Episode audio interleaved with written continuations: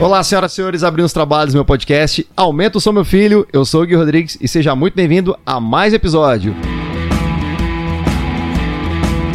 Quem nunca gritou de alegria quando começou a tocar a sua música, a sua canção preferida? Ou então se sentiu mais animado depois que ouviu aquela música alegre? Ou ainda colocou aquela musiquinha calma só pra relaxar? Pois é, dá pra sentir que a música faz bem pra alma. O legal é descobrir que também faz bem para o corpo, ajudando inclusive no tratamento de várias doenças. Dá para sentir no corpo as alterações que a música causa. Dependendo do ritmo, a respiração se torna mais calma ou mais ofegante.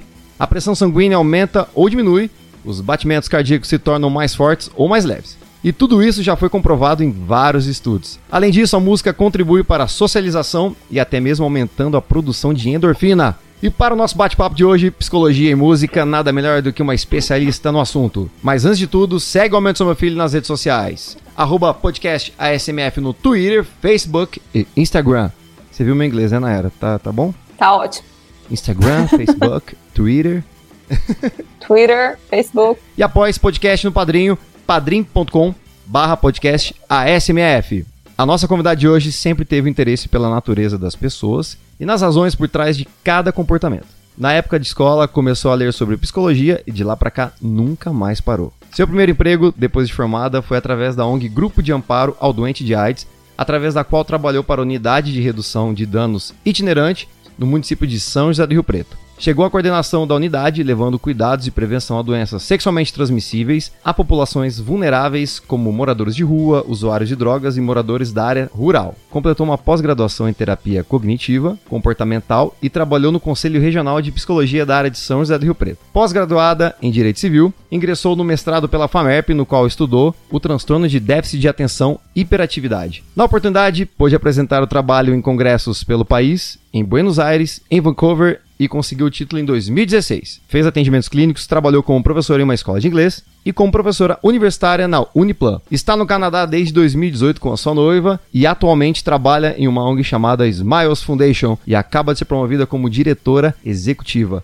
Ufa, me faltou aqui quanta coisa, Nayara. Nayara Darim, seja muito bem-vinda ao meu podcast. Muito obrigada pelo convite, estou muito feliz e muito honrada de estar aqui com você conversando. Não, eu que estou honrado. Meu Deus do céu, quanta coisa boa, hein? Quando a gente começa a estudar uma coisa que a gente ama, a gente não para mais. Você sabe muito bem o que eu tô falando com a música também, né?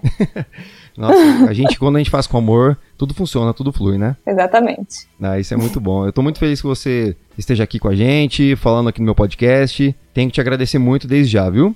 Não, eu é que agradeço. Estou muito feliz de estar aqui. Eu espero conseguir trazer bastante informação e é, entretenimento para as pessoas que estão ouvindo. Para a gente dar início ao episódio, né, você pode contar um pouquinho sobre você e sua escolha pela psicologia e o que te levou a buscar esta área? Olha, para mim, bom, eu sempre fui uma pessoa que gostou muito de conversar. O meu passatempo preferido desde muito pequenininha foi sentar e conversar com as minhas amigas, é, sentar e conversar com os meus pais e falar, falar, falar, falar. E ouvir bastante também. Então, eu sempre tive muito interesse pela natureza humana. Eu queria entender o porquê das pessoas é, se comportarem do jeito que elas se comportam, é, como elas se sentem, o significado de cada coisa. Quando eu tava lá pela sexta, sétima série, eu tô entregando a idade falando sexta, sétima série, né?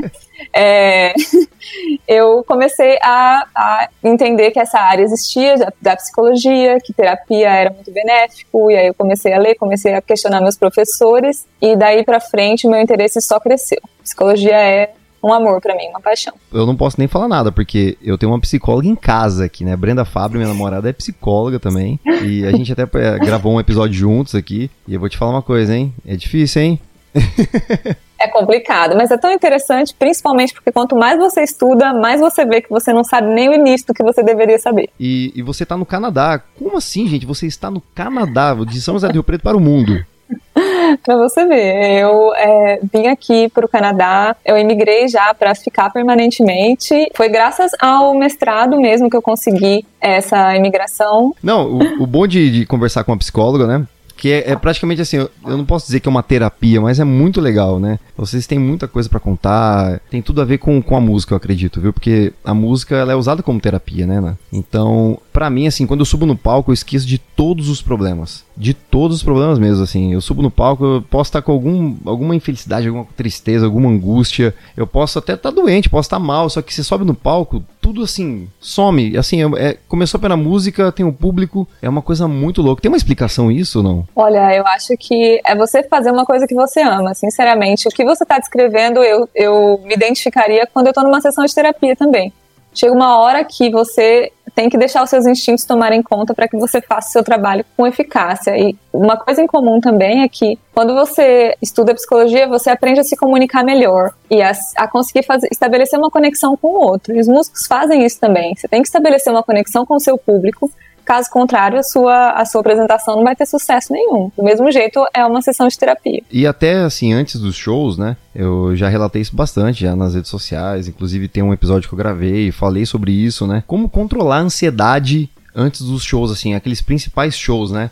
Tem aquele show que é super importante, claro, todos os shows são importantes. E que isso fique bem claro, tá? Né, nenhum show é mais que o outro, mas eu digo assim: tem show que você fala, esse aqui eu tenho que me preparar, porque ele é muito importante, ele é delicado. Só que para controlar essa ansiedade, nervosismo, e ainda, só para você ter uma noção, às vezes tem shows assim que eu nem me alimento. Eu vou fazer show, eu fico eu tão preocupado assim com a, com a voz, né? Com as cordas vocais e tudo mais, que eu acabo nem me alimentando, nem comendo, só fico à base de água Aí quando eu vi já tem um ou dois shows no dia, já tô malzão, né? Porque baixa, dá aquela, né, aquela baixa de glicêmica, né? Então você fica sem açúcar no sangue, sem nenhum alimento, né? Então isso faz um mal danado. E como falar para um cantor, ó, mantenha calma, é, como ter essa tranquilidade e, e, ter esse, esse autocontrole na, na, na, ansiedade, no caso? Olha, eu acho que em situações como essa, é, o mais importante é você ter um plano. Então você sabe mais ou menos o horário que, a, que o seu show vai começar você deve estabelecer o horário que você vai acordar, que você vai se preparar. E se você tem medo de comer muito perto do show, tem que se programar para comer numa distância é, significativa assim do show suficiente para que você tenha a qualidade de voz que você quer, mas mesmo assim esteja seguro, né? E aí talvez tenham até algumas bebidas que você pode usar para manter ainda o seu corpo é, com energia sem prejudicar a sua voz. Eu acho que é uma questão de planejamento. Quando a gente para e racionaliza as coisas e organiza as coisas para conseguir se apresentar, eu acho que a gente vai mais tranquilo porque fala, olha, eu fiz tudo que eu podia fazer para que isso seja, seja é, entregue para o meu público da melhor maneira possível. Aí eu acho que isso é um remédio para ansiedade tremendo. Eu uso isso quando eu vou fazer, por exemplo, uma apresentação para pessoas que eu admiro, vou falar em frente de pessoas que eu até estudei às vezes, o trabalho daquelas pessoas, estou usando elas de referência na minha apresentação, elas estão no meu público. Então, eu estou lá, eu estou falando, eu preciso saber tudo sobre aquele trabalho, eu preciso analisar aquilo e também o dia a dia, porque a ansiedade é natural. Ela pega todo mundo. Se você não está ansioso antes de uma apresentação importante, é aí que tem um problema com você. A gente só tem que prestar atenção para essa ansiedade não ser, não começar a trazer coisas negativas para nossa vida. Caso contrário, se for uma ansiedade ali leve, até um pouco moderada em algumas situações, a gente consegue só desenvolver estratégias para lidar com ela, mas não tem que se preocupar porque é uma reação natural do nosso corpo. Até durante a execução né, do show, assim. Às vezes tem. Você tá no segundo ou terceiro show do dia e você sobe ao palco é, e você já teve um desgaste vocal, né? Aí você tá preocupado com o próximo show. Isso acontece muito comigo, falando assim de mim mesmo, né? Por experiência uhum. própria. E às vezes, na primeira segunda música, você já sente que a voz ela tá Sabe quando ela vai sumindo, assim, é uma coisa muito estranha, você vai perdendo força, aí você já. Meu Deus do céu, eu já aconteceu isso comigo. Durante um show, eu cantei a primeira música, eu entrei com tanta empolgação, com tanta força, que eu consegui machucar né? A minha, a minha garganta, eu consegui machucar uhum. a voz, acho que eu não me posicionei muito bem durante o show, né, no começo. E de repente eu tava na segunda ou uhum. terceira música já quase sem voz. Eu falei, gente, meu Deus do céu, como é que eu vou levar isso aqui mais uma hora e quarenta de show e minha voz tá debilitada? Durante a apresentação, a execução do trabalho, é possível a gente conseguir controlar essa, essa, esse nervosismo, assim? Olha, tem várias estratégias. Eu posso perguntar, antes de dar minha resposta, devolver a pergunta para você e perguntar o que foi que você fez nessa situação? Aí que tá o detalhe. Eu simplesmente cantei, né? Eu fui indo. Só que na hora que você vê a galera te olhando, parece que elas estão sabendo que você tá mal. Você acredita nisso? E eu tinha ainda mais uma hora e quarenta de show ali. E parece que na hora que você tá com a voz ruim, você tá nervoso, parece que as pessoas, o público já sabe que você tá nervoso. Parece que as pessoas, eh, você começa a, a ficar maluco. Você começa a pensar, gente, a pessoa tá me encarando ali, ela tá me olhando, eu tô cantando, será que ela tá percebendo que minha voz tá ruim? Aí, tipo, durante a apresentação eu fiquei assim, meu Deus, o que, que eu vou fazer? Eu tô sem voz. E cantando, eu fui cantando, tentando, e perguntava pros meninos, os músicos, né? Eu, eu sempre olho para eles assim, e, e tá legal a voz? Como é que tá a voz? E não deixo transparecer muito, eu tento não transparecer, mas só que parece que todo mundo já sabe que você tá com a voz ruim, que você tá desafinando. A minha preocupação é essa. E, eu, e, e, assim, é uma coisa incontrolável. Minha cabeça começa a pensar. Só que vai passando as músicas, vai passando o tempo, você vai percebendo que tá indo tudo bem. a voz vai aquecendo. Conforme ela, você vai trabalhando ali e, e, a voz vai aquecendo, então você começa já a voltar a atingir o tom bonitinho, já começa uma coisa mais natural. Então, quando ela aquece é, e eu sinto firmeza, Aí minha cabeça fica tranquila. Aí quando acaba o show, eu falo, gente do céu, por que, que eu fiquei tão nervoso? Olha, isso que você relatou é, é ansiedade pura mesmo, né? Muita então você tá né? Você vê que tem um problema, então você vê que a sua ansiedade não foi por nada. Aconteceu realmente um problema e você tem, o seu, o seu cérebro começa a procurar alternativas. Né? Então é por isso que você fica pensando, e agora? E agora o que eu faço? E aí você começa a escanear ao seu redor para procurar outros riscos e para ver quão ruim aquilo ali tá. Porque você sabe já que o que é, você tá fazendo um show para outras pessoas, então o que vale é a perspectiva deles, né? Porque, sinceramente, falando sobre uma pessoa, do, do, da perspectiva de uma pessoa leiga em relação à música, eu nunca experienciei um show ao vivo de qualquer cantor que eu falei, nossa, aquele cantor está com a voz alterada ou poderia estar melhor ou qualquer outra coisa. Eu não percebo esse tipo de coisa pessoalmente. Então, eu acho que isso é real para a grande maioria das pessoas que frequentam os shows. Poucos têm esse conhecimento sobre é, a qualidade da voz e os detalhes que vão para se proporcionar uma experiência melhor e de, de alto nível. Então, você, o que você fez, usando você como referência? Você escaneou o seu, o seu ambiente, o que inicialmente piorou a sua sensação de que estava tudo dando errado, porque você começa a ver tudo negativamente quando você está ansioso. A ansiedade faz isso com a gente. Então, você achou um defeito em você e você tá pensando, todo mundo tá vendo esse defeito, o que normalmente não é real. Depois você teve a habilidade de perceber que a sua voz se aqueceu, então melhorou, e aí a leitura do ambiente para você mudou. Talvez o comportamento do, do, seu público nem tenha mudado, mas o jeito que você percebeu aquele comportamento mudou. Então, para você ver, é a gente manter controle sobre a nossa mente, né? Então, quando você tá lá e você vê que a sua ansiedade está subindo, você tem que pensar: tem alguma coisa que eu possa fazer para que isso não não piore? A resposta normalmente vai ser não, não tem nada que eu possa fazer, né? Então, o que, que você faz? Eu vou fazer o meu, o meu melhor com o que eu tenho aqui. É, a, gente, a, a gente perde muito tempo e passa muito tempo deixando a nossa mente ir para o caminho que ela quiser ir sem ter, obter controle dela e sem prestar atenção no que está acontecendo nela. Então, quando você percebe que a sua mente está indo para o caminho, nossa, e agora, e agora, e agora, tá dando tudo errado, que desastre, você tem que tentar ter controle da sua mente de novo e falar para você mesmo: eu só posso fazer o melhor que eu puder fazer agora. Não tenho outra opção. Então não tem razão para aquela ansiedade permanecer. Isso é uma coisa que em terapia você consegue aprender a fazer, ter mais controle sobre a sua mente. Porque eu acho que um problema que muitas pessoas, não só músicos, mas de muitas áreas têm, é a gente deixa a nossa cabeça seguir sem prestar atenção no que está acontecendo lá dentro. A gente só responde: ah, estou me sentindo bem, estou me sentindo mal. Mas a gente não para pra pensar o porquê. E por mais que a gente, antes dos shows, a gente faz o aquecimento vocal, tem toda a preparação. Só que o intervalo de um show pro outro, às vezes não dá tempo. Tem show que às uhum. vezes acaba, por exemplo, tem casamentos, eventos particulares assim. Eu costumo fazer bastante, né? Então, às vezes o show ele termina por volta de duas da manhã, só que já tem um outro evento, três horas da manhã. Só que se até você acabar o show, até você sair, você não vai simplesmente acabar o show, sair do palco e sair correndo. Você tem todo né, um contato com o contratante, tem os noivos ali, tem as pessoas que vão chegar em você, querem tirar uma foto, querem conversar e tudo mais. E aí até você sair dali já são duas e meia, duas e quarenta, você tem 20 minutinhos para estar no outro palco. E é muita correria. E a gente sai correndo pra caramba, às vezes as pessoas não entendem, né? A gente tem que estar tá super lindo, feliz, maravilhoso, tá tudo certo, tem que estar tá perfeito lá. As pessoas não sabem o caminho do, do outro show até o que, que aconteceu antes até eu chegar no palco, no exato momento da execução. Então tem essa preocupação. Então a gente não consegue, às vezes, controlar essa ansiedade, né? É muito difícil porque a gente passa por muitas coisas, preocupação em passagem de som, preocupação com os músicos. Será que os músicos vão chegar no, no horário? Será que eu vou conseguir também chegar no horário? Tá tudo certo? É, aí tem o técnico de som, aí tem toda essa estrutura de passagem antes, blá blá blá. E será que vai ter água no palco? Meu Deus do céu, eu tenho que me preocupar com a água no palco, porque, claro, a gente não tem uma produção toda. A gente não, eu não sou o Luan Santana que tem a galera que já entrega a aguinha, tem uma fono que já tá assim, ó, oh, daqui a garganta.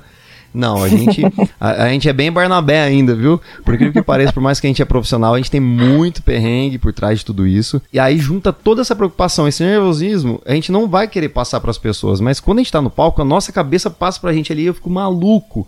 Eu falo, meu Deus do céu, tô sem voz, meu Deus do céu, eu não, deveria ter feito dois shows, dois shows antes. Meu Deus do céu, eu não deveria ter feito isso, eu deveria ter ficado só focado nisso. Só que não dá, a gente tem que trabalhar, a gente tem que fazer o que a gente ama. Mas só que na hora que você tá ali, aí começa a voz voltar normal, aí tudo fica tranquilo. Aí já é três horas da manhã, o povo já tá muito louco. Aí depois você já começa a perceber, nossa, o povo tá doido, o povo tá, já bebeu todos aqui, tá todo mundo curtindo, ninguém tá reparando que, olha, a sua voz está com um probleminha. Então, aí já começa a ficar mais tranquilo.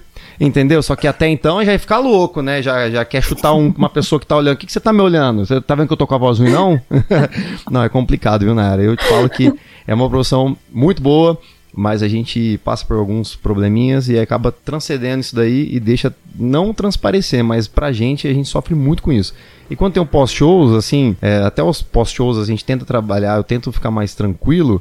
E, claro, você fica tranquilo porque já foi o show. Aí depois você fica até, às vezes, uma dor de garganta. Você fica até, nossa, parece que você tira um peso das costas. É muito complicado isso. É, e isso vem da, da ética, da sua ética do trabalho, né? Então você quer que tudo saia perfeito, você quer que a pessoa que te contratou tenha o melhor serviço que você pode oferecer, né? O melhor serviço possível. Então você fica ali checando dez vezes cada coisa, cada pedacinho que vai para formar um show completo. Então, isso tudo vai te trazer estresse. E se não trouxer, de novo, a gente tem que normalizar certos níveis de estresse e ansiedade, né? Então, se isso não te trouxer um pouco de desconforto, quer dizer que você não está preocupado com o serviço. Então, isso também não é bom. Aí tudo vai do limite. Então, se você chega no palco, você tá ali, você tá se sentindo um pouco inquieto, ansioso, preocupado, tentando controlar todas as variáveis, ok. E você consegue se desapegar dessas coisas e curtir a sua experiência no trabalho que você ama fazer, quer dizer que a sua ansiedade ainda está num nível controlado. Tá ok. Agora, se você passar uma hora e meia de show, duas horas de show, 100% do tempo preocupado, ou metade do tempo que seja preocupado ao invés de curtindo o que você faz, aí eu acho que chega num nível que já não tá saudável. E também entra nessa parte de você olhar para as pessoas e considerar que você acha que sabe o que elas estão, o jeito que elas estão percebendo o show. Na verdade, isso é você transferindo as suas, as suas, os seus sentimentos para outra pessoa que está ali na sua frente. Porque na verdade a gente não tem a menor ideia. Mesmo que a pessoa esteja se comunicando com você, mesmo assim você não consegue saber totalmente o que, que é que pessoa está pensando, sentindo, querendo que você faça. Então é, é muito interessante você, quando você perceber que está fazendo isso, por exemplo, tentar controlar. Olha para a pessoa e começa a ficar com uma raiva ali com um incômodo ali porque acha que aquela pessoa tá pensando certa coisa ou se comportando de, de uma maneira que tá indicando alguma coisa negativa, você para na sua cabeça e fala: por que que eu tô encanado com isso? Né? E aí você se para isso dentro de você e tenta focar em outra coisa. Então, isso é um exercício que a gente tem que fazer com um pouco de tudo na vida, né? É, porque a gente faz julgamentos automáticos de muita coisa, a gente se permite sair do controle em muitos aspectos na nossa saúde mental por causa das fases que a gente passa na vida. Então é a gente tentar ter o máximo de controle possível e compreensão possível do que passa na nossa cabeça para que a gente consiga ter a mão na direção. Não seja uma coisa aleatória que a nossa cabeça está indo para onde ela quer ir, né? Porque senão a gente só está reagindo a, aos pensamentos que brotam. A gente tem que entender por que, que eu tenho todo esse esse trabalho? Por que, que eu fico tão nervoso para oferecer o meu serviço, por exemplo? A resposta é porque você se preocupa com o seu cliente, porque você quer ser o melhor no que você faz e porque você sabe a qualidade que você consegue chegar com o seu serviço. Então você quer garantir isso. Isso é uma coisa válida? Com certeza. Ah, minha voz, é, eu, eu deveria fazer só um show por final de semana para que a minha voz tenha a melhor qualidade possível. Isso é viável? Não é. Então é um pensamento que a gente tem que tirar da nossa cabeça. Toda vez que ele vier de novo, você fala: eu já pensei nisso, não vai funcionar. E aí você deixa ele vir e ir embora do mesmo jeito que ele veio. E mandar então, embora é toda essa tipo... preocupação. Isso, obtenha o controle, entenda o que está passando na sua cabeça, que mais frequentemente do que não, vem, fica e a gente nem percebe. Então tem que vir, você tem que ouvir aquele pensamento e aí você direciona se ele vai ficar, se você vai usar aquilo para melhorar ou se você vai falar para ele, ó, oh, não, você não, eu não consigo fazer nada com você, é só um estresse que não vai me servir para ser melhor. Agora o estresse em relação à qualidade é uma coisa que eu tenho muito também e eu acho que me faz uma profissional muito melhor do que se eu não tivesse isso. São dicas valiosas. Nossa senhora, só coisa boa que você tem para trazer pra gente, né, Nayara? Ainda mais agora nessa nessa pandemia maluca, nessa pandemia que aconteceu, isso deixou ainda a gente mais preocupado, porque nós paramos, né? Total, assim, né? A gente agora que aos pouquinhos as coisas estão encaminhando, estão voltando, mas a pandemia não acabou ainda. Então tem essa preocupação. Ao mesmo tempo que eu falava, gente do céu, será que eu devo fazer um show por semana? Não. Me volta, pelo amor de Deus, meus cinco shows durante o, né? Tipo, me volta todos os shows, pelo amor de Deus, porque eu fiquei esses seis meses sem shows e, e ficando quase maluco. Mas mudando um pouquinho de assunto, falando um pouco mais de você, quero saber mais de você. Uh, atualmente você foi promovida recentemente recentemente você foi promovida a diretora executiva da ONG Smiles Foundation. Acertei, meu inglês tá bom? Tá ótimo. Smiles Foundation, perfeito. Conta um pouquinho do seu trabalho com a ONG. Agora a minha posição lá é, eu tô conseguindo direcionar o time de voluntários que a gente tem. Então, atualmente, aqui no Canadá, a fundação tem 25 membros, é, desses 24 são voluntários, eu sou a única pessoa contratada pela empresa. O resto do time inteiro trabalha voluntariamente ou por contrato, né? Então, é, eu me sinto muito sortuda por conseguir fazer uma coisa que eu acredito tanto, que eu acho que é tão importante. É, a fundação tem, então, esse escritório aqui no Canadá, tem um escritório similar nos Estados Unidos e tem a maior parte dos serviços oferecidos na República Dominicana. Lá na República Dominicana, nós temos uh, ah, 10 clínicas e uh, fixas, seis clínicas móveis que oferecem tratamento odontológico gratuitamente para todas as crianças no país. Então, as clínicas fixas são espalhadas no país e as móveis conseguem ir para as populações rurais. Claro que agora com o Covid tudo se dificultou bastante, foi uma época muito complicada para lá, porque todas as clínicas obviamente precisaram fechar e agora elas já reabriram, já estão estáveis novamente, mas não tem como ter as pessoas na sala de espera. E a população de lá, como é um tratamento gratuito, eles tendiam a estar lá de manhãzinha cedo, quando a clínica abria, já tinha uma fila de pessoas esperando. E a gente colocava é, educadores para ensinar eles sobre cuidados odontológicos e saúde de modo geral, nutrição, falar também sobre questões sociais como violência, bullying, e empoderamento feminino e etc., que a gente sabe que são é, é um conhecimento muito necessário, né? E para as comunidades mais vulneráveis, mais necessário ainda. É, a gente consegue prestar esses serviços lá de várias maneiras e agora a gente está só pecando na questão educacional. A gente está conseguindo dar o cuidado odontológico gratuitamente mas tem que ser um paciente por vez. Os pacientes que estão aguardando, a gente precisa direcionar para ficar do lado de fora das clínicas. E a gente até achei interessante que eles estão colocando as pessoas para esperar embaixo de uma árvore, embaixo de outra árvore, da mesma maneira como seria aí no Brasil, eu acho, né? Uhum. Então, no lugar que é um pouco menos quente e é, com distanciamento social para que todo mundo tenha segurança. Então, aqui no Canadá, a gente coleta é, doações de equipamento e material odontológico e a gente envia um container uma ou duas vezes por ano para a República Dominicana com os materiais necessários para eles prestarem o um atendimento pelo ano seguinte. Que orgulho, hein? Brasileira, Rio Pretense, no Canadá, diretora executiva de uma ONG. Eu só tenho a dizer para você parabéns, viu? Você merece todo esse sucesso que você está vivendo aí. E, e, morar no Canadá, como é que é morar no Canadá? Assim, outro país, outra cultura completamente diferente. Muita gente fala, não, o Canadá é bem melhor que os Estados Unidos. Não, os Estados Unidos é melhor que o Canadá. Aí o Canadá tem uma, uma rixa um com o outro no hockey no gelo, que eu, eu tô ligado que tem essas brigas. E como é que é, é. viver aí no, no Canadá? Primeiro, obrigada pelo elogio. E assim, Rio Preto me deu toda a base que eu precisava para vir para cá. É graças a, ao mestrado da FAMER que eu consegui migrar. Todos os meus diplomas que eu concluí em Rio Preto foram validados aqui com a equivalência do mesmo título, então realmente a qualidade das coisas que a gente tem acesso aí em Rio Preto, a gente tem que ficar muito grato. Foi graças a isso que eu consegui vir para ficar aqui. Morar aqui é muito divertido, para falar a verdade. Eu lembro a primeira coisa que me chamou a atenção, quantidade de culturas diferentes, né?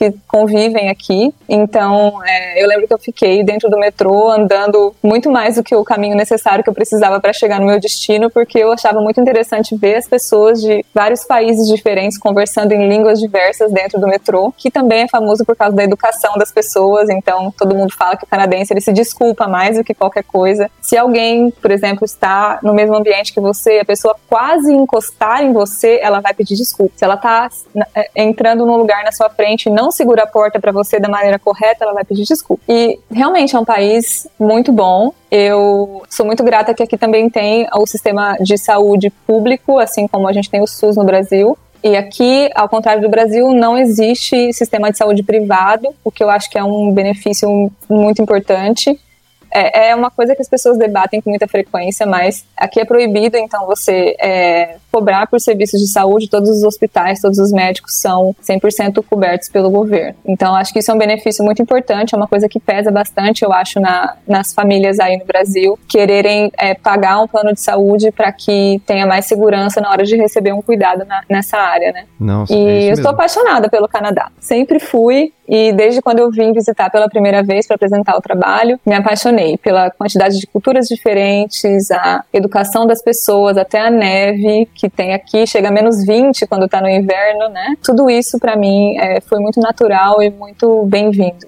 Então eu meio aqui, aqui em Rio Preto, aqui em Rio Preto também tem neve, só que assim demora bastante, viu, para chegar. Aqui é complicado em Rio Preto, o calor aqui tá demais, meu Deus do céu.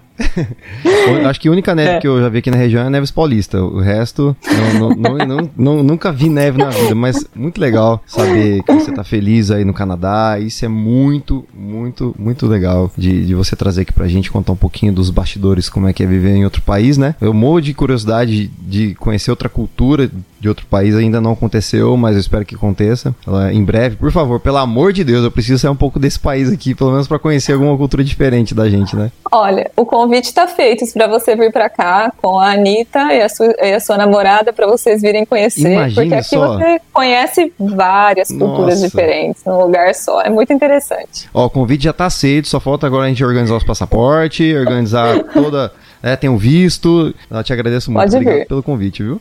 O risco só é se você não querer ir embora, viu? Meu Deus, você imagina, como é um show aí. E tem muito brasileiro cantando por aí também ou não? Tem muito brasileiro fazendo de tudo aqui. Na Smiles mesmo, temos quatro agora voluntários brasileiros. É, tem dois voluntários aí que trabalham aí do Brasil, contribuindo com o trabalho aqui. A pessoa que cuida das nossas mídias sociais mesmo é um dos meus melhores amigos. É, e ele trabalha daí do Brasil. Também temos é, colegas de outras áreas aí que contribuem de outras maneiras. E aqui temos é, escolas de português, o bairro português que eles falam, né? Então lá tem muitos brasileiros, porque a língua dominante é o português naquele bairro.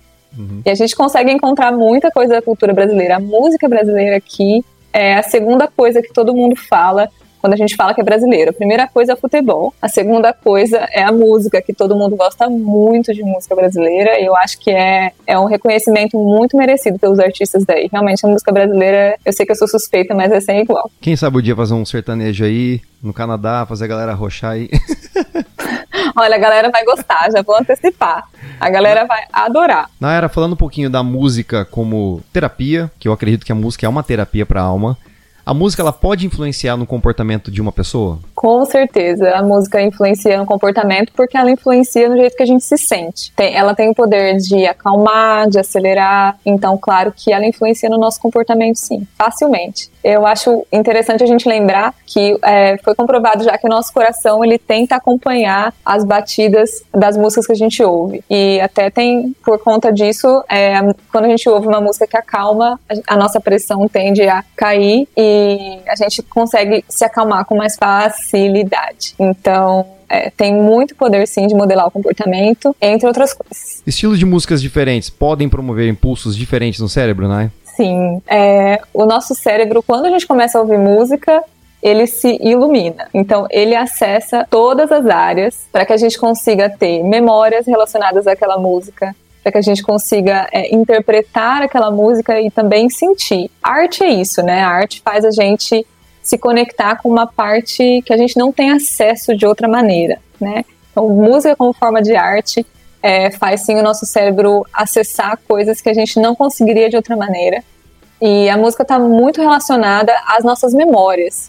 Então a gente fala que é, quando você quer guardar um momento da sua vida e você conectar esse momento com uma música que você ouvia muito nessa fase da sua vida, por exemplo, é, aquilo vai ser acessível através da música. Mesma coisa com o cheiro, por exemplo, né? Então a gente fala, nossa, é, quando eu vou à casa da minha mãe, ela faz aquele pão que ela fazia quando eu era criança.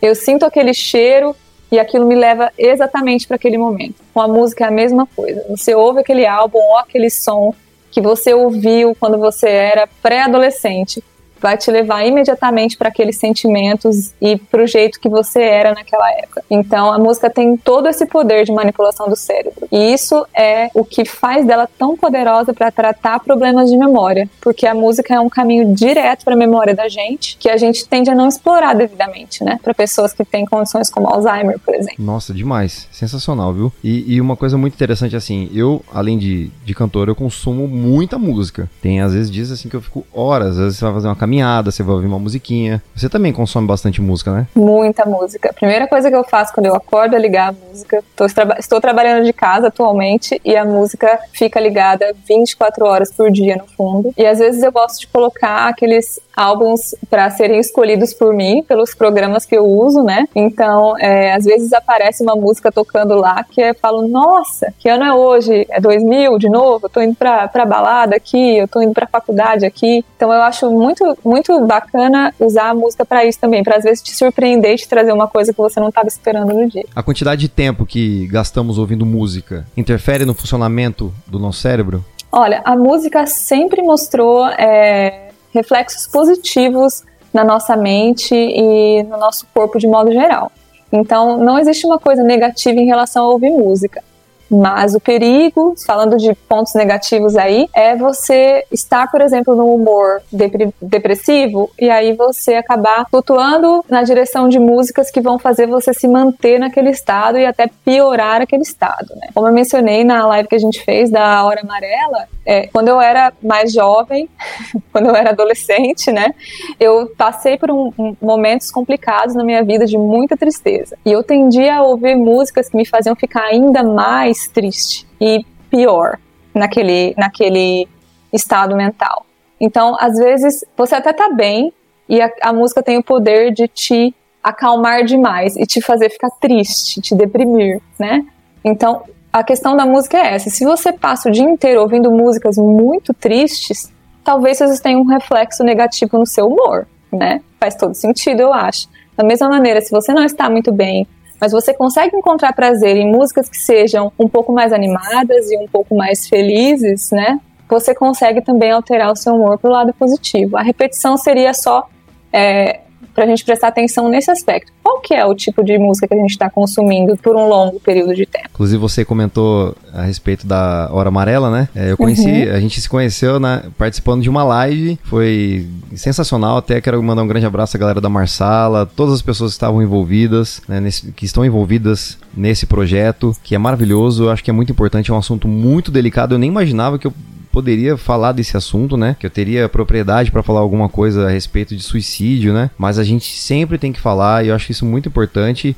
E a Nayara também foi convidada e a gente se conheceu na live. Foi muito legal, né, Nayara? Foi muito bom e, e é, é exatamente essa questão, isso que você disse. As pessoas tendem a se distanciar do assunto suicídio, do assunto depressão, por serem coisas que ninguém quer lembrar que estão por aí.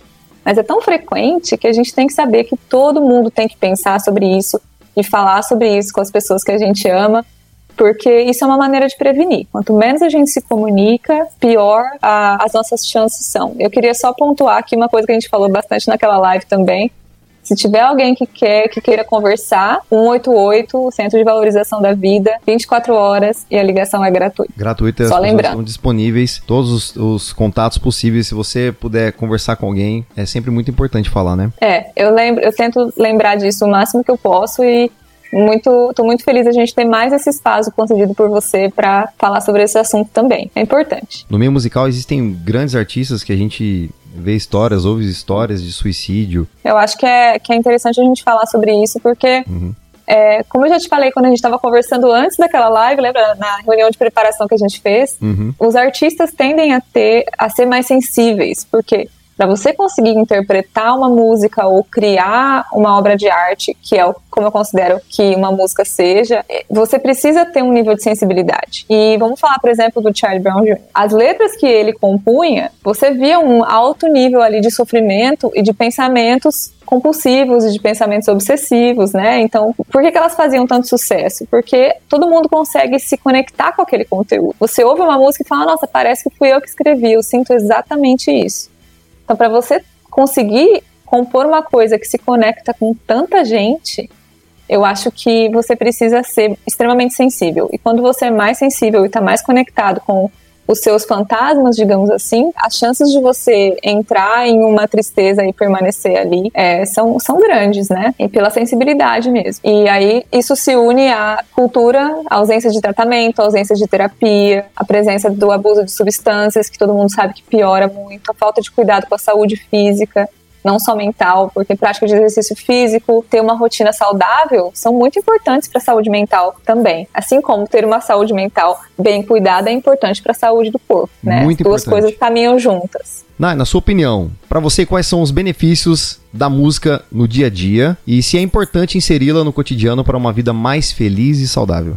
Olha, a música é muito importante ser inserida no dia a dia porque ela tem o poder de fazer a gente ter sentimentos bons e ela alimenta a, no, nosso, a, nossa alma a arte que ela traz, com o conteúdo que ela traz. Então, a inserção de música é você inserir a arte na sua vida, é você inserir sentimentos, é você inserir empatia e conhecimento sobre outras pessoas na sua vida.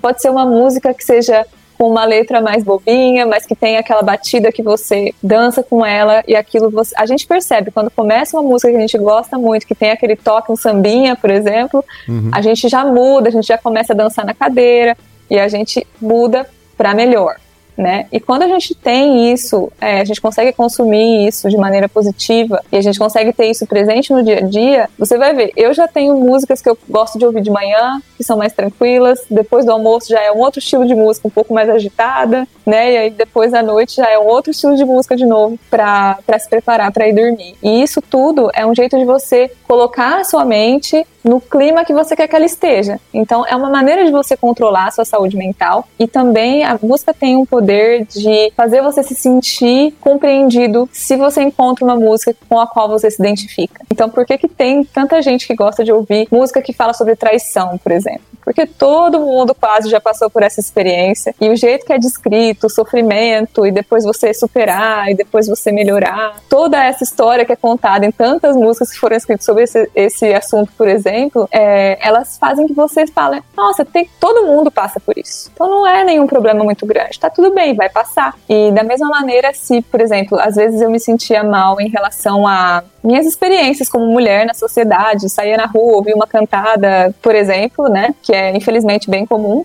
Eu chegava em casa e ouvia músicas que me faziam sentir empoderada de novo, porque isso consegue devolver o seu poder. Você ouvir músicas de outras mulheres cantando sobre mulheres serem fortes, sobre a gente ter que se unir, sobre a gente, né, sobre isso ser, novamente, isso ser comum e ser é, frequente, isso faz a gente sentir um alívio e se fazer sentir parte de uma comunidade, uma coisa maior do que você. Muito bom, inclusive, na próxima parte do episódio, eu trouxe músicas, né, pra gente colocar aqui. Eu preparei um top 5 e, inclusive, tem uma música, como você falou, das mulheres, do empoderamento feminino. Tem uma música lá que eu vou fazer um comentário depois. Mas antes da gente ir pra segunda parte do episódio, Nai, que dicas você daria para os psicólogos que estão iniciando e que desejam uma carreira independente, mas ficam receosos com as possibilidades do mercado? Olha, primeiramente, psicologia é uma área extremamente diversa. A gente não pode se prender só à psicologia clínica, que é onde a maior parte das pessoas já se vê quando começa a faculdade. Então, o que eu indico é, se você vai ainda começar a faculdade, converse com psicólogos em áreas diferentes.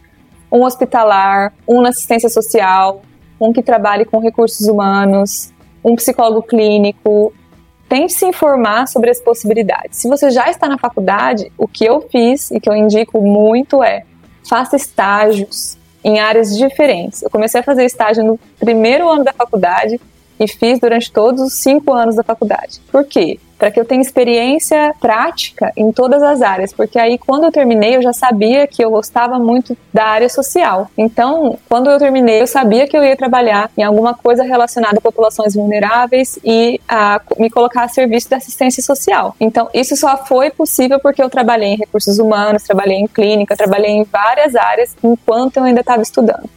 E se conecte com o Conselho Regional de Psicologia da sua área, tem muitos serviços do Conselho Regional para estudantes e tem muita informação muito interessante no site deles. Pouquíssimas pessoas usufruem do Conselho de Psicologia como eles deveriam usufruir. Fica aí com as suas diquinhas aqui. Que isso? Só dica boa para você que está iniciando a sua carreira como psicólogo. Eu, infelizmente, não estou iniciando a carreira como psicólogo, mas eu não sei se eu me daria muito bem como psicólogo, né, Nai? Por isso que eu virei cantor. Olha, eu acho que você se daria muito bem como psicólogo, pela fala e pelo, pela maneira que você ouve, viu? Sério?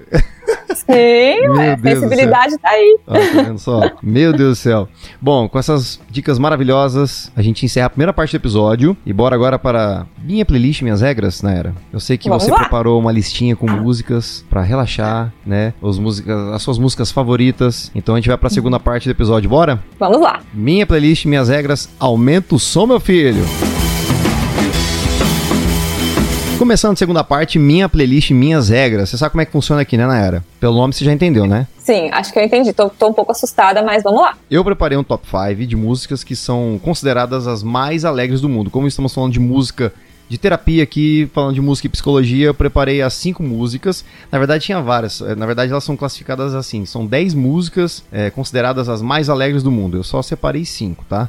Da minha listinha aqui. E são músicas que, assim, de nostalgia. São músicas antigas. Por isso que elas são consideradas, assim, no mundo inteiro, as músicas mais alegres do mundo. E eu quero saber a sua playlist. Você preparou musiquinhas pra gente, assim, de qual estilo? Olha, eu separei aqui algumas músicas que eu gosto de ouvir, que fazem parte do meu dia. Então, como eu falei, tem músicas para acordar, músicas para lavar louça, músicas para cada a parte do meu dia, dependendo do humor. Então, eu sou uma pessoa noturna, então de manhã é um, amanhã é um momento muito difícil para mim, principalmente antes de eu tomar o meu primeiro café. Então, de manhã eu sempre ouço uma música de uma artista que chama Kate Tunstall, é, chama Universe and You. É uma música muito calma, muito tranquila, a voz dela é muito linda nessa música. Então, essa é a música que eu ouço para acordar, para começar o meu dia quando acontece alguma coisa que eu acordo e começo meu dia sem ouvir essa música, eu passo o dia inteiro com ela na cabeça. Parece que eu fico em abstinência. e aí tem outras músicas. A música que eu sempre foi minha preferida, que foi uma que eu ouvia com a minha mãe, é Imagine, do John Lennon. Eu acho que é a letra daquela música, não é? É, ensina tanto pra gente sobre como a gente deveria ser, como seres humanos mesmo, né? A convivência pacífica entre todas as pessoas, sem barreira de país que você mora, religião que você tem, ou etc. Né? Todos só convivendo em paz, deveria ser o que acontece, né? Então, é uma música que ensina a gente tanta coisa. Estava perguntando se isso também é uma música que, se Imagine também é uma música que você costuma ouvir? Eu gosto. Eu ouvia bastante, já ouvi muito essa música. É, eu gosto de músicas antigas, assim, eu, eu, adoro, eu sou uma pessoa muito nostálgica. E todas as músicas que a gente tá indicando aqui, Nai, ela vai estar tá na descrição. Todas elas estarão na descrição desse episódio, então vai ter o link da musiquinha e você é só apertar play e curtir a nossa trilha sonora que a gente separou aqui, que a gente preparou para você especialmente, né? Pra esse dia muito especial que a gente tá falando sobre psicologia, sobre música e terapia, né? Quais são as suas próximas diquinhas, Nai? Ó, primeiro, muito bom que os links vão estar tá lá eu já vou usar essa, essa playlist para mostrar para todo mundo as músicas que eu mais ouço. Muito legal. Eu gostei também, na minha adolescência, no começo e até hoje, eu descobri o Cazuza e depois eu nunca mais consegui parar de ouvir. Eu sei que ele é um pouco controverso em relação a várias coisas, mas é, uma música dele que eu acho que é uma obra de arte é Blues da Piedade. Eu ouvia muito a versão da Cássia Eller, na verdade, dessa música. Sei que é uma música dele. Quando eu tô com raiva em relação a alguma coisa que eu, que eu estou sabendo sobre o mundo lá fora, ou vendo alguma injustiça, essa música sempre me faz entrar em uma em uma vibe diferente de saber que é isso que a sociedade é mesmo e seguir em frente com a minha vida. Então, eu ouço essa música às vezes repetidas vezes e ela me acalma. Prometo que eu, eu vou ouvi-la, tá? Vai ouvi-la. Você vai adorar, tenho certeza. A próxima música é Zé do Caroço, do seu Jorge. Eu conheci essa música porque eu sempre gostei muito de Ana Carolina. É, ela, eles lançaram um, um álbum juntos. E essa música, na hora que eu comecei a ouvir, principalmente a interpretação dele naquele show, falando sobre é, os problemas também é, so sociais ali, né? Eu acho que só ouvindo mesmo para você entender a mensagem que está sendo passada por aquela música mas é uma música que sempre faz meu coração bater mais rápido e que me, me faz me aquece, digamos assim, sabe? Eu acho que é uma música que foi escrita com muita compaixão e que também, de novo, passa uma mensagem muito importante. Dá pra perceber que eu gosto muito do conteúdo da letra das músicas, né? Isso me pega muito. Eu acho que é muito importante a gente ouvir músicas que passem mensagens positivas, porque tudo que a gente tá ouvindo a gente absorve, ainda mais repetidas vezes como a música, a gente acaba internalizando aquela mensagem. Então, eu acho muito importante a gente ouvir músicas que tenham mensagens que sejam boas pra gente. A última música que eu falaria aqui tem 900 músicas do Cazuza na lista que eu gostaria de colocar. Cássia Eller, Ana Carolina, Nossa, Maria amo Bethânia, Maria Rita, Chico Buarque, tem Uma coisa assim, você falou, você falou de Cássia Eller, né? O dia mais triste assim foi a morte dela, né, da Cássia Eller. E ela faleceu bem no dia do meu aniversário, você acredita? 29 de dezembro. Nossa, então agora você sempre lembra, né? Sempre. Aí é aquilo de você fazer aquela, mandar aquela prece para o universo para que é, ela, a gente, ela saiba de onde ela estiver que a gente agradece tudo que ela deixou pra gente, porque toda a carreira dela é uma obra de arte, né? Com certeza, ela deixou um legado maravilhoso, né? Sim, com certeza. Eu acho que nunca, nunca ouvi, é, nunca vi um show dela por mais aleatório e por mais é, bagunçado que seja, que não seja um prazer de assistir, né? Então, a outra música que eu falaria é Confesso, da Ana Carolina, que é uma música que me traz muita tranquilidade. Primeira vez que eu ouvi, me fez sentir que tudo bem você ficar um pouco perdido naquele momento da sua vida, que a letra dessa música é essa sensação que me traz, que às vezes a gente se sente um pouco perdido e tudo bem você passar o dia ali é, se sentindo um pouco estranho, porque isso vai passar. Eu gosto exatamente desse tipo de coisa, é a música te fazer sentir melhor em relação a, aos sentimentos e aos pensamentos que você tem naquele momento. Tem várias outras que eu poderia citar, mas essas são Nossa. as primeiras que me vieram agora. Pegar só cinco musiquinhas é sacanagem, né? É muito difícil, isso, isso não, Não é olha, não difícil. foi legal. Vamos juntar sua cinco a minha, dá 10, ó, tá vendo só? Aí, vamos ver então, quais são Vambora. as suas? Ó, top 5 músicas que são consideradas as mais alegres do mundo. Eu, você viu que eu, eu só trouxe música importada, nada de brasileiro aqui não, viu? Ah, é? Ah, então que bom, já, Só- já entramos no equilíbrio aqui. Só é, te dá, deu uma misturada. Eu vi que você gosta de bastante música brasileira, né? Isso é, Sim, isso é com muito certeza. Bom. Eu também amo música brasileira. Mas as músicas mais alegres do mundo, isso considerado pros os cientistas falaram, tá? Não fui eu não. Mas eu trouxe aqui pro episódio. A primeira música das mulheres empoderadas e tudo mais, tem uma grande artista. Essa música é de 1983. Vamos ver se eu acerto o nome. Cindy Lauper. Conhece a Cindy Lauper? Conheço a Cindy Lauper. Girls Just Wanna Have Fun. Como é que tá meu inglês? Tá perfect, né? Fala aí. Tá wonderful. É, eu fi- ó, fiz uma escolinha ali, ó, entendeu? Essa música, ela fala do empoderamento feminino e as garotas só querem se divertir e elas não querem saber daquele cara que vai namorar uma mulher bonita e esconde ela e acaba com a beleza dela, né? Tem, existe muito isso, né? Então, essa música é uma música muito pra cima, que fala das garotas que só querem se divertir, chegam em casa, os pais quer- querem falar pra elas assim, ô minha filha, você não vai trabalhar não? Você vai fazer uma coisa direito? Só quer ficar mandando? É, a menina quer saber de nada, só quer se divertir. Essa música, ela é muito pra cima, eu adoro essa música. Eu confesso que até quando eu fui pela primeira vez na Bahia, eu ouvi essa música lá. Eu fui pra Salvador e eu ouvi essa música lá em 1995. Eu sou uma pessoa das antigas já, viu? Então é só música nostálgica, música das antigas. Cindy Lauper é minha primeira diquinha aqui. Girls Just Wanna Have Fun. E essa música é muito boa mesmo. Só esse refrão já dá vontade de a gente sair, sair pra dançar. Não é? Pra galera, pra refrescar a memória, a Nayara vai cantar, vai. Girls Just Wanna Não, a Nayara não vai cantar, não. Vocês A não próxima querem diquinha. cantar. Né, Não vai cantar, não? Então tá bom. Próxima diquinha, essa aqui é um clássico, lançado em 5 de janeiro de 1979. Eu trago números, tá? Eu não gosto de nada de sem estatística, nada sem data. Então eu sou uma pessoa assim, tá bom? Então essa aqui é um clássico, uma música de 1979, lançada 5 de janeiro. A minha próxima dica é Don't Stop Me Now, do Queen, na voz de Freddie Mercury. Conhece essa, Nai? Nossa, amo Queen, Fred Mercury, maravilhoso. Bom, gonna have myself a very good time. Ó, meu inglês, gente, eu tô muito bom hoje, né? Você tá. Eu interrompi Pode você, vir já, falando, fala pra você, pode vir. Eu, eu até te interrompi.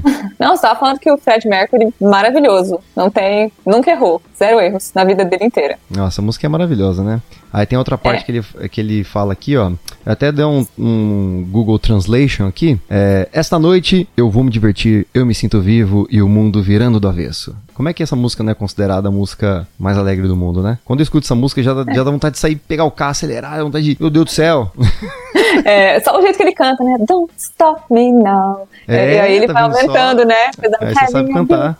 Ah, ó, tô, falando, tô declamando aqui, viu? Ah, Mas eu é- também. é eu muito boa essa que é música. difícil cantar a música do Queen, ainda mais no tom que ele canta, né? Nossa, nu- nu- nunca mais veio um cantor como ele pra esse mundo, né? Pois é, infelizmente. Infelizmente. Eu tentei, mas não deu certo, tá? Deu certo sim, é diferente. Deu certo em outro esquema, no seu limite, amigão, cantor sertanejo, tranquilão, tá tudo em paz. Próxima diquinha aqui é uma canção do cantor Bon Jovi, composta pelo próprio John Bon Jovi, lançada em 1986, que é Live on a Prayer. Esse aqui eu confesso que eu dei uma prayer, eu dei uma gaguejada, tá?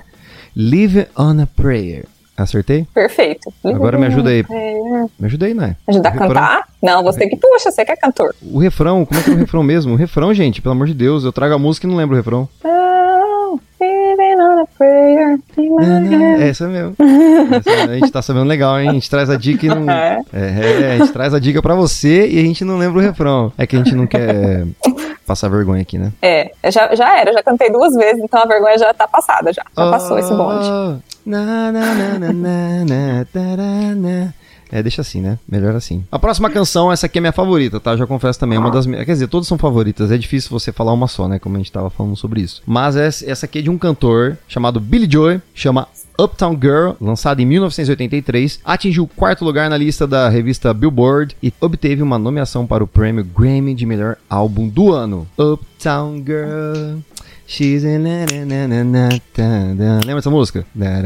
Como esquecer? na, na, na, na, na, eu não sei o inglês, vou deixar pra Nayara. Tá, deixa quieto. Mas essa música, ela foi conhecida assim por muitos brasileiros na época da MTV Brasil. Quando passava o top 20, lembra o top 10, Disque MTV. Nossa, que Olha, em. Bonifácio não tinha MTV, viu? Então eu não, não, não, não tive muito acesso a MTV na minha vida. Eu confesso José Bonifácio, em José Bonifácio, em Johnny Bonnie, não tinha MTV. Johnny Boni não chega a MTV. Não pelo menos na minha MTV. casa não chegava. Ô, prefeitão, na hora de, de pedir voto lá, mas na hora de botar uma antena que pegue decente, não pegou, né? Mas tudo bem. Ó, eu, sa- eu saí de lá em 2006, tá? Então. Ah, você saiu de lá em 2006? Ah, então, tudo bem, vai. Já, já deve ter agora, né? Não, a MTV agora, a MTV, ela acabou, né, com tudo, né? O povo conseguiu acabar com a coisa mais legal que tinha na época do- da nossa adolescência, né? Mas, mas, but, né, no caso, né, seria o mas, né? Mas tudo bem. É, não é aula de inglês agora. Falando da música, essa música foi regravada, relançada. Agora eu não lembro a data, eu sempre trago números e eu esqueci, mas não tem problema. Essa música foi regravada um tempo depois pelos meninos do Westlife. Lembra do Westlife? Nossa, não. Boy Band. Não lembro é do tipo Westlife. Backstreet Boys, só que era, era tipo a série, série B do, do futebol, se fosse série B, aí seria o Westlife, entendeu? Entendi. Tá vendo? De novo, não chegou em Bonifácio, eu acho, essa banda. É, você percebeu que eu, a- a- a- como é que fala? A minha analogia em relação a para falar de Westlife, mas eu sou muito fã de Westlife, eles regravaram essa música e passava na MTV, eu adorava. Em 2002, lembrei, em 2002, 2002. Legal, essa música é muito boa. Eu não tenho certeza qual é a versão que tá passando na minha cabeça nesse momento, mas é muito boa e realmente a, a vibe dela é excelente. Não, e o mais legal é que no clipe do, do Billy Joe, eles estão numa oficina mecânica daquelas americanas, sabe? Tipo, posto de gasolina, motos, aí vem uma mulher bonita, cinco mecânicos, assim, apaixonados por ela. E na versão do Westlife, no clipe, que eu tenho certeza que eu acho que foi nessa versão que está na sua cabeça aí, que ela é mais recente, porque na minha cabeça eu não imaginava que Billy Joe tivesse lançado essa música antes, e essa música fosse dele, no caso, e o Westlife regravou e se passava numa lanchonete americana. Então, tipo, tudo bonitinho, aquele jukebox, aquelas coisas, né? E os caras garçons e dançando, e vem aquela moça bonita. Então tá aí minha diquinha pra vocês, Billy Joy, Uptown Girl, e pode pesquisar o Westlife aí que você vai encontrar também a versão mais recente, tá? A minha próxima dica, lembra dos Hansons? Uhum. E a música é Um Bop. De 1997. Eu tenho uma história muito engraçada, que eu não sei se eu deveria contar aqui, porque vai acabar com. com não sei. Eu não sei se eu deveria contar. Deveria, Eu- deveria, deveria. é uma história meio estranha. Não estranha, mas digamos assim, eu fui muito iludido na época, né? Mas, gente, dá um desconto que em 1997 eu era uma criança ainda quando eu conheci os Hansons. Eu achava que o cantorzinho cabeludinho e bonitinho era uma menina. E eu ficava paquerando a Ixi. menina. Ele é bonito? Você acredita nisso? Que bizarro. Acredito. Que doideira. Fui iludido. Quando eu falei, o quê? Legal. Ele é menino? Meu Deus, não acredito. Meu Deus, cara. Eu fui zoado na escola. Você não tem. Nossa, noção. eu imagino quanto. Você não tem, não faz ideia. Não, adoro o Hanson, aquela garota canta muito? Ela é linda, né? Gente, não é possível. Como é que o cara tinha aquele rosto assim de. Gente, o cara. Meu Deus do céu, velho. Não, vamos combinar. Eles são Os meninos são bonitos, bonitos, né? são bonitos, com todo respeito, Ah. são muito bonitos. Mas eu fui iludido, entendeu? E isso foi complicado pra mim. boa. Até eu absorver tudo isso naquela, naquela idade e sofrendo bullying. Então, assim, olha, foi complicado, mas essa é minha diquinha. Quinta dica, Hansons, um bop. Um bop. Você lembra dessa, né? Sim, eu só nunca conseguiria cantar essa música. Como eu também não, até que eu música? fiz um fala. bop e eu- tigaragatungaratica. Fiz aqui, ó, tá vendo? Ai, Nayara Darim, você é sensacional e eu só tenho que agradecer de coração por você ter participado. Infelizmente chegamos ao fim, tá doendo sim, o episódio chegou ao seu final. Tudo, tudo que é bom dura pouco e por mais que a gente tenha ficado aqui um bom tempo batendo esse papo, eu poderia ficar mais duas horas com você porque você é uma pessoa sensacional e eu só tenho coisas boas pra falar de você. Então, por favor, gente, vamos respeitar a Nayara Darim, nossa psicóloga brasileira, Rio Pretense, que está no Canadá. Está com a Luísa aí no Canadá, né? Piada horrorosa, mas tudo bem. Eu ia falar menos a Luísa que foi pro Canadá, não. Você está com ela no Canadá. Não consegui achar a Luísa aqui ainda, já procurei, mas eu não sei o paradeiro da Luísa. Ah, Nayara, Nayara, muito obrigado por você ter participado do episódio. Te agradeço muito por você ter tirado um tempinho aí da sua agenda para poder fazer esse bate-papo acontecer, pra gente falar de psicologia, falar de música, que tem tudo a ver. Muito obrigado mesmo, viu? Eu é que te agradeço. Muito bom esse trabalho que você faz, trazer conhecimentos de áreas diversas para o seu podcast e para as pessoas no mundo da música. Fico muito honrada de fazer parte desse grupo seleto de pessoas que você convidou para vir aqui e espero que as pessoas aproveitem o conteúdo. Eu sou ouvinte assídua e estou muito ansiosa para saber o que, que você vai fazer também a seguir. Muito obrigada também, só tenho coisas boas a dizer, te admiro muito e sucesso para você e para o podcast. Muito obrigado. Você viu o jeito que ela fala podcast? Fala podcast aí, Nayara, para as pessoas aprenderem. Podcast. Podcast. É assim que fala podcast, entendeu? Mas isso é para outro episódio pra gente falar sobre o podcast. Mas, Nayara, eu que tenho que agradecer de verdade, viu? Nay, deixa aí suas redes sociais onde as pessoas podem te seguir, te stalkear, ver o seu trabalho, conhecer um pouquinho mais sobre a sua vida, sua carreira. Olha, as minhas redes sociais particulares são super paradas. Então, na verdade, o que eu vou deixar para vocês verem um pouco mais do meu trabalho são as redes sociais do meu trabalho aqui no Canadá. Então, é, Instagram e Facebook, vocês podem seguir Smiles and Actions, é, é o handle da, do projeto que a gente tem aqui no Canadá para dar aulas de dança para as pessoas que não teriam acesso no nível privado a esse tipo de serviço. E também tem é, Smiles Foundation Canadá, que é do programa mais ligado à parte odontológica e à parte de saúde. Se vocês seguirem essas páginas, eu tô sempre lá, dando mais é, informações sobre o que é feito e vocês vão conseguir conhecer um pouco mais sobre esse tipo de trabalho. Muito bom, Nayara. Muito legal. Muito obrigado. Eu quero agradecer também a você, ouvinte do meu podcast, por ter acompanhado a mais um episódio. Fique ligadinho aí. E se você gostou desse episódio, indique para um amigo, né, Nayara? Indique para o seu amigo. Em todos os agregadores de podcast, Spotify, Deezer, Apple Podcasts, Castbox. Tamo no IGTV também, tem alguns trechinhos, umas pílulas que eu lanço pra galera no IGTV também, uma novidade, que é um livecast, assim, misturado, pra galera conhecer também um pouquinho mais o episódio e pra galera conhecer mais os trabalhos das pessoas que eu trago aqui, que são muito relevantes, e a galera tem autoridade no assunto. Conteúdo bom como o desse podcast, vocês precisam compartilhar com todo mundo. Tem tanta coisa ruim nas redes sociais, vamos mandar coisa boa pras pessoas que a gente conhece. Então compartilhem sim. Um grande abraço, fiquem com Deus e até o próximo episódio, que semana que vem tem mais um. Aumenta o som, meu filho. Valeu, Nayara, muito obrigado, um beijão! Obrigada.